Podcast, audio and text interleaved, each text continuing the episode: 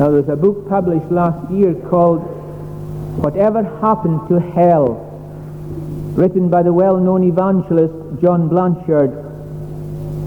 And John Blanchard didn't set out really to publish or to write that book as it appears. He set out to make a modern equivalent, he tells us, of The Rich Man and Lazarus by Brownlow North, that book that was published in the 1860s, last century. And what he discovered was this, that when Brownlow North, well, he preached these sermons and then they were published in book form, but when Brownlow North preached these sermons in 1859, in the year of revival, people knew the biblical teaching on hell. They had an understanding of it. It was part of the consensus of biblical teaching and doctrine that people knew. But now we have almost complete ignorance about the doctrine of hell. We know that fewer than 4% of people in this country read the Bible on a regular basis. So you can understand the ignorance there is. And people have no idea what the Bible says about hell. John Blanchard quotes someone as saying, at some point in the 1960s, hell disappeared. No one could say for certain when this happened. First it was there, then it wasn't. But you can go back further. Talk of hell started to fall off in Western countries about the same time science began to make an impact about the late 19th century. And that's the change that has come in. How has it happened? Well, it's happened in this way. Charles Hodge speaks about hell as a doctrine which the natural heart revolts from and struggles against, and to which it submits only under authority. We submit to the doctrine of hell under the authority of the Word of God. And what happened towards the end of last century? Well, they elbowed out biblical authority. Biblical authority was set aside. Man was exalted against the Bible. And people began to reconceive God's moral character in terms of benevolence without judgment. And you see, it all happened together. And so there came in to the church, to the professing church, the doctrine of universalism, that in the end all men will be saved. And of course they argued that that doctrine of universalism is something that can do justice to the reality of God's love. If God's love is so great, how is it not that God can save all men and will save all men? So that was the argument of universalism. But then we also can say that along with that trend, there was a trend of undermining personal accountability and personal responsibility. That has been a particular view of the last 25 years. In 1981, the chairman of Britain's Police Federation admitted, long ago people in power stopped talking about the punishment of crime and began to talk of treatment as if every young thug was sick and in need of a prescription from the chemist. Discipline has disappeared in our schools and the concept of parental responsibility went out with the ark. And as that changed in the 1960s and onwards, a shift away from corporal punishment a rejection of capital punishment, and all that trend has also helped to do away with the idea of hell. But then there's been a further trend which is very disturbing, and that has come amongst evangelicals. Evangelicals in particular type areas are uncertain about the ongoing existence of those who leave the world in unbelief. And of course, that was a doctrine that came forward in some of the sects, like the Seventh-day Adventists and the Jehovah Witness and so on. They, in their teaching, affirmed the extinction of the unbeliever. Now there are evangelicals who are favoring that view. And that's a very alarming trend that we've seen in recent years. Men like John Wenham, Philip Hughes, and even John Stott. In his Essentials, a book published recently, he says the ultimate annihilation of the wicked should be accepted as a legitimate, biblically founded alternative to their eternal conscious torment. And you see, they're giving place to that view, and it's becoming more common, even in evangelical circles, that there's going to be the annihilation of the wicked at the end of the day, that they're not going to be in hell for all eternity. And you see, that's what we're up against. The trends that have come into the church, into the thinking of many people in these days. Well, the question we've got to ask ourselves is this. What is to govern our thinking? What is to govern our thinking on this solemn matter? Is it going to be a matter of feelings, or is it the Word of God? That's the great question. Is it going to be a matter of feelings or is it the Word of God? And who in all the Bible speaks about hell more than the Lord Jesus Christ? When we examine the biblical teaching, we find that the one who speaks most about it is our Lord and Savior, Jesus Christ. Some people say, Oh, I don't believe in hell. I believe in the Jesus of the Sermon on the Mount. Well, there are at least three references in the Sermon on the Mount to hell and to destruction. And when we think of the teaching of the Lord Jesus Christ, it's very staggering to see some of the facts with regard to this.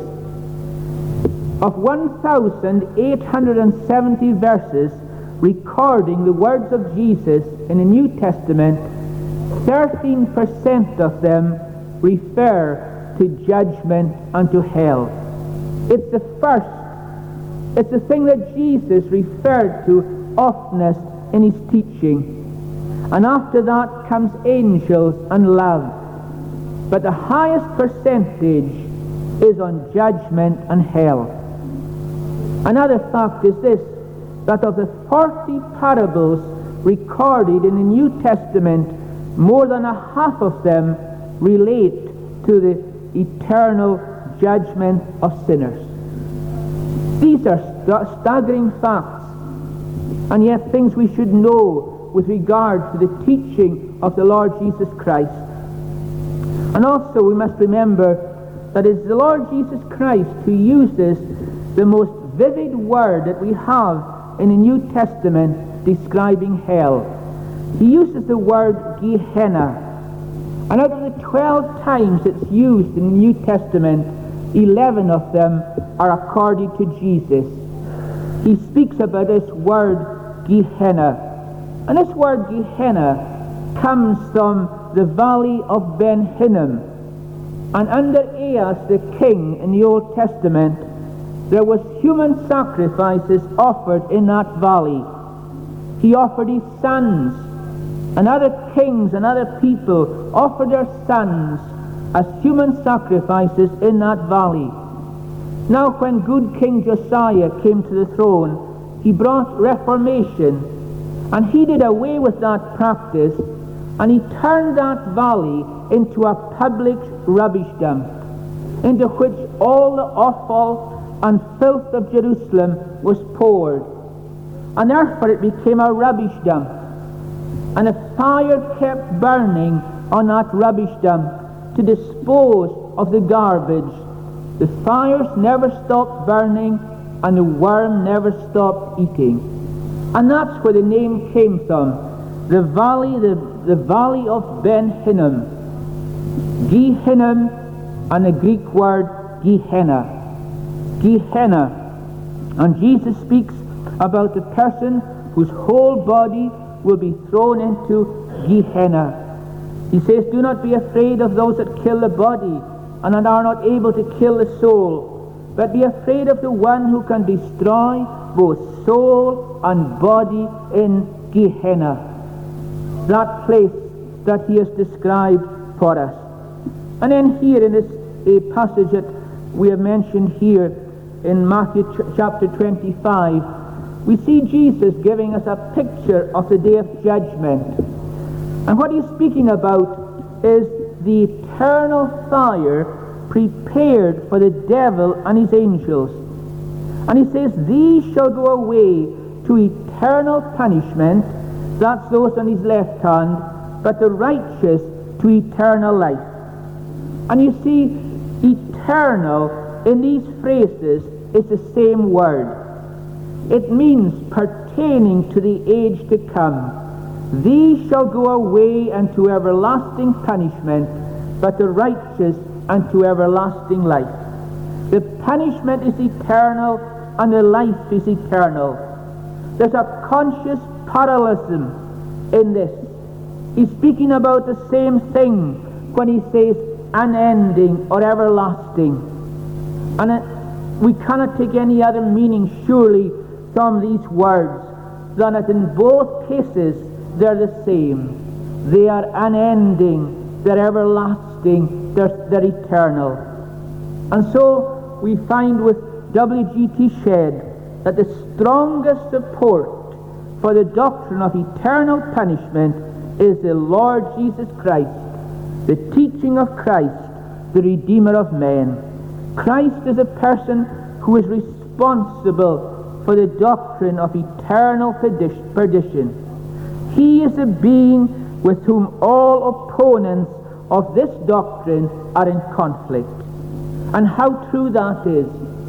Those who make much of a Jesus of love and a Jesus of the Sermon on the Mount it's this Jesus that they're in conflict with. Because if you cannot rely upon what he says about hell and eternal punishment, how can you rely upon what he says about anything else? You see, that's the great and crucial question. If Jesus makes this so prominent in his teaching, he meant that we should hear it and that we should listen to it and that we should obey it. And he is the one who is teaching us this, this teaching, this doctrine. We might look into what Paul says about it, what Jude says about it, what the book of Revelation says about it, and you can do that yourselves when you have the opportunity. But we think that the main emphasis of the New Testament is upon the teaching of the Lord Jesus Christ and his teaching on this doctrine. Well, having looked at that biblical evidence, let us look at the doctrine and let us think of three things that is said about hell. First of all, it is a place. The place, we are told here, prepared for the devil and his angels.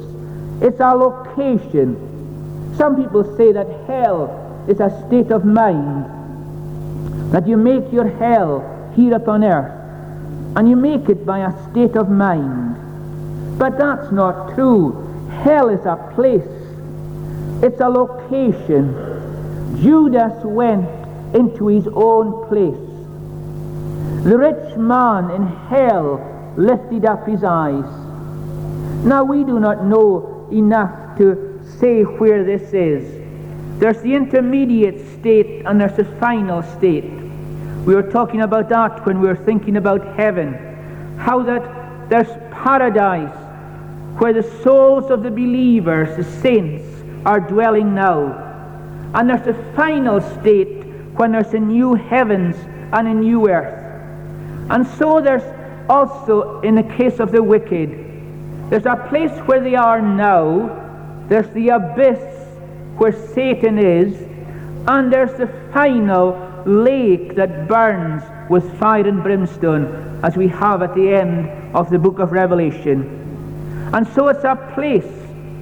But then, secondly, it's a place that is shot through with the justice of God. You see, that's the important thing to remember about hell. It's a place that is shot through with the justice of God. You know how the Westminster Confession speaks about God's decree and says about his election of, uh, of people to eternal life. his own people, his chosen ones. And then he speaks about the rest of mankind to pass by them and ordain them to wrath to the praise of his glorious justice. And you see, hell is a place where the justice of God will be manifest. There's a manifestation of the glory of his mercy in the eternal salvation of the elect. And we were saying last week how the, the very mo- the most important thing about heaven is it is redemptive. It is the end of our redemption. We are called by Christ. We are saved by Christ.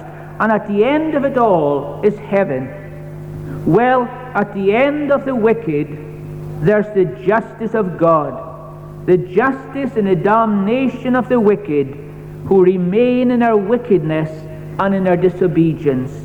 But you see, it's something that manifests the justice of God. We t- talk about eternal separation from God. And that's only partly true because God reigns in hell. God reigns in hell. There's no separation from the justice of God and the holiness of God and the wrath of God.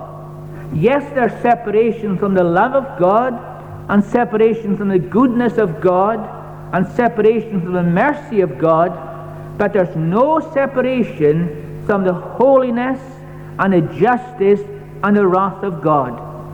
Hell is required by God's holiness. If God is supremely just and hell has been ordained by God, then hell is just. That's what we've always got to remember. And the thing is this that at the end of the day, the unbeliever is going to come to see it. He's going to come to see it himself. In hell, the wicked will recognize the essential justice of their plight. And to him, every knee shall bow of things in heaven and things on earth and things under the earth. And at the end of the day, everyone is going to acknowledge the Lord Jesus Christ. And the, the wicked are going to acknowledge the justice of their sentence. They're going to acknowledge it. And the believer is going to acknowledge it. How will the righteous rejoice in the condemnation of the wicked? They will rejoice, says McCheyne and Edwards and all the men who have spoken on it. They will rejoice because they will have the mind of God. We can't understand it now. It's too great for us to understand. At the end of the book of Revelation, where it speaks about the people of God praising God for his judgments. How can they do it? Well, they can do it simply because they've got the same mind as God. They're one with God, and they can rejoice because they are at one with God. And then the third thing we can say about hell, and that is it is a place for unrepentant sinners. You know how people say, as I said already, you make your own hell. Well, there's a sense in which that is true. There's a verse in Psalm 7 which says, He has made a pit and dug it out, and he has fallen into the ditch which he made. And you see, we make our own hell in a sense that we rebel against God, we defy God, Sin is the defiance of God. It, as it were, lifts up the heel against God. And we would kill God if we had the opportunity. You see, we choose to rebel against God. We go our own way. We do our own thing. We are selfish and we are self-centered. And God has made us as creatures with a dignity with a responsibility. And we commit this offense against this God who is infinite and who is immeasurably holy. And you see, the measure of the sin is the measure of the greatness of God. We sin against a great and a holy and a mighty God, and therefore sin is a terrible thing. And that sin cannot go unpunished. But you see, we've chosen to sin, we've chosen to rebel, we've chosen to go our own way, we've chosen to live our own life, and in the end, we're going to get what we choose. Another writer, modern writer, John Benton, wrote a book called How Can a God of Love Send People to Hell? And what he answers is this God does not send people to hell, God sends sinners to hell. God sends unrepentant sinners to hell. That's the thing we've got to remember. Who will be in hell? Unrepentant sinners. There'll be saved sinners in heaven. In hell, there'll be unrepentant sinners. Those who continued in their rebellion, those who chose to go their own way, those who defied God, they chose that way, and you see, the verdict has gone that way. Our Lord Jesus Christ put it beautifully when he said, This is the verdict. Light has come into the world, but men love darkness rather than light because their deeds were evil. You see, it's the way that the human heart is set upon evil, set upon rebellion. And when the light comes into the world, they reject it. When the Savior comes to deliver, they reject it. Dr. Packer says nobody stands under the wrath of God save those who have chosen to do so. The essence of God's action in wrath is to give men what they choose in all its implications, nothing more and equally nothing less. You see, it's a place for unrepentant sinners. For unrepentant sinners. For those who have not given up their rebellion. For those who have defied God. For those who have gone on in their own way.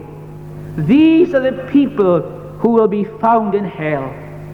It's a place for unrepentant sinners. And then finally, it's a dreadful place. It's a dreadful place. It's unimaginably dreadful. We cannot describe it. We do not want to go into all the details today.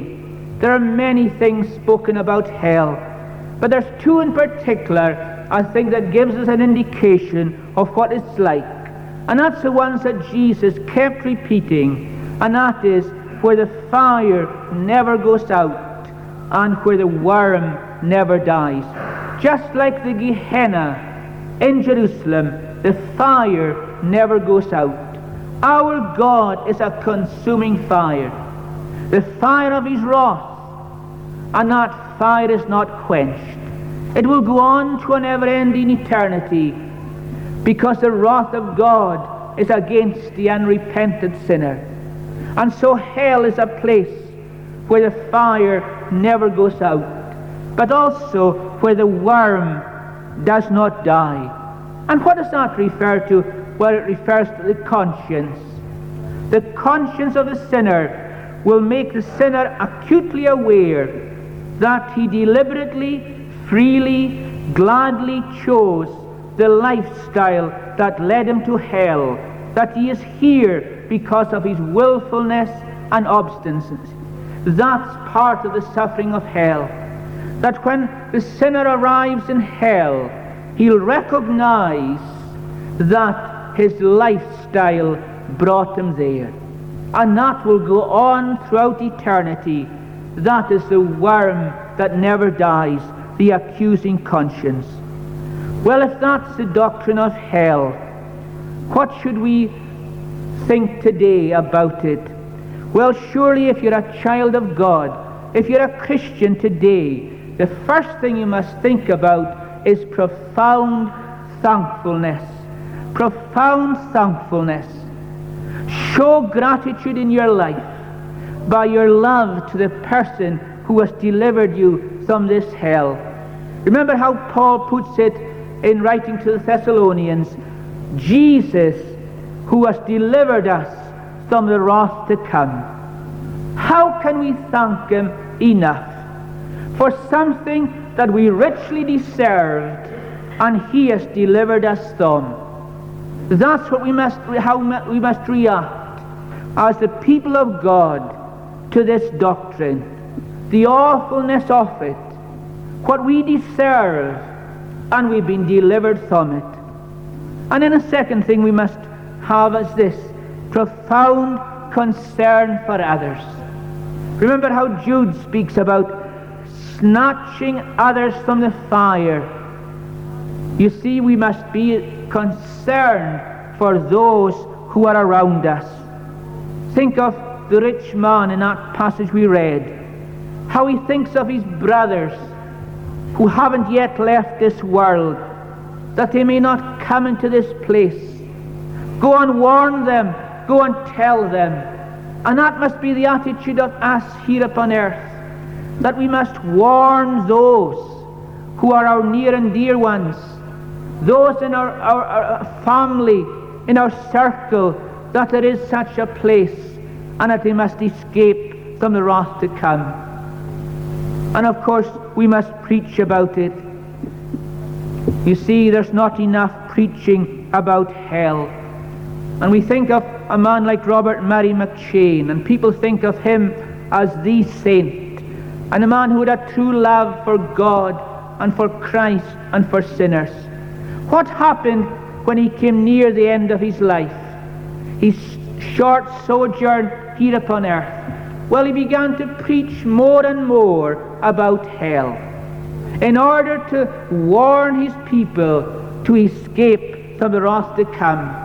If you take up McCheyne's basket of fragments, you will find the last four sermons in that book of sermons are all to do with hell, future punishment eternal, God's rectitude in the punishment of sinners, the eternal eh, damnation of the wicked, a matter of praise for the redeemed and the mental agonies of hell.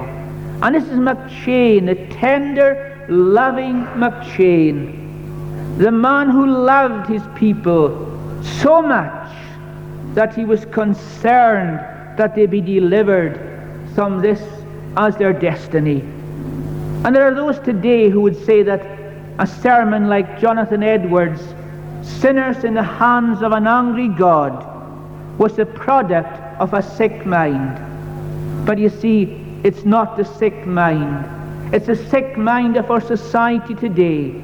A society that has rejected the authority of God. A society that's putting more weight upon the opinion of man than the eternal truth of God. You see, it's time for us. And John Blanchard dedicates his book to the next generation of preachers who are going to find it even more difficult than the present generation of preachers to hold on to the preaching of this doctrine because it's fast disappearing from the professing Christian church today to the detriment of our spiritual condition. Then, what about the unbeliever? Well, you know what this doctrine is saying to you. And it is in the Bible for the simple reason that you might be delivered from this destiny. You see, people say we shouldn't disturb you. People say we shouldn't awake people out of their slumber. We shouldn't labor to make people alarmed. But you see, if there's a destiny awaiting you that's of such terrible uh, such a terrible condition, then it's our duty to do it. It's out of love that we ought to do it.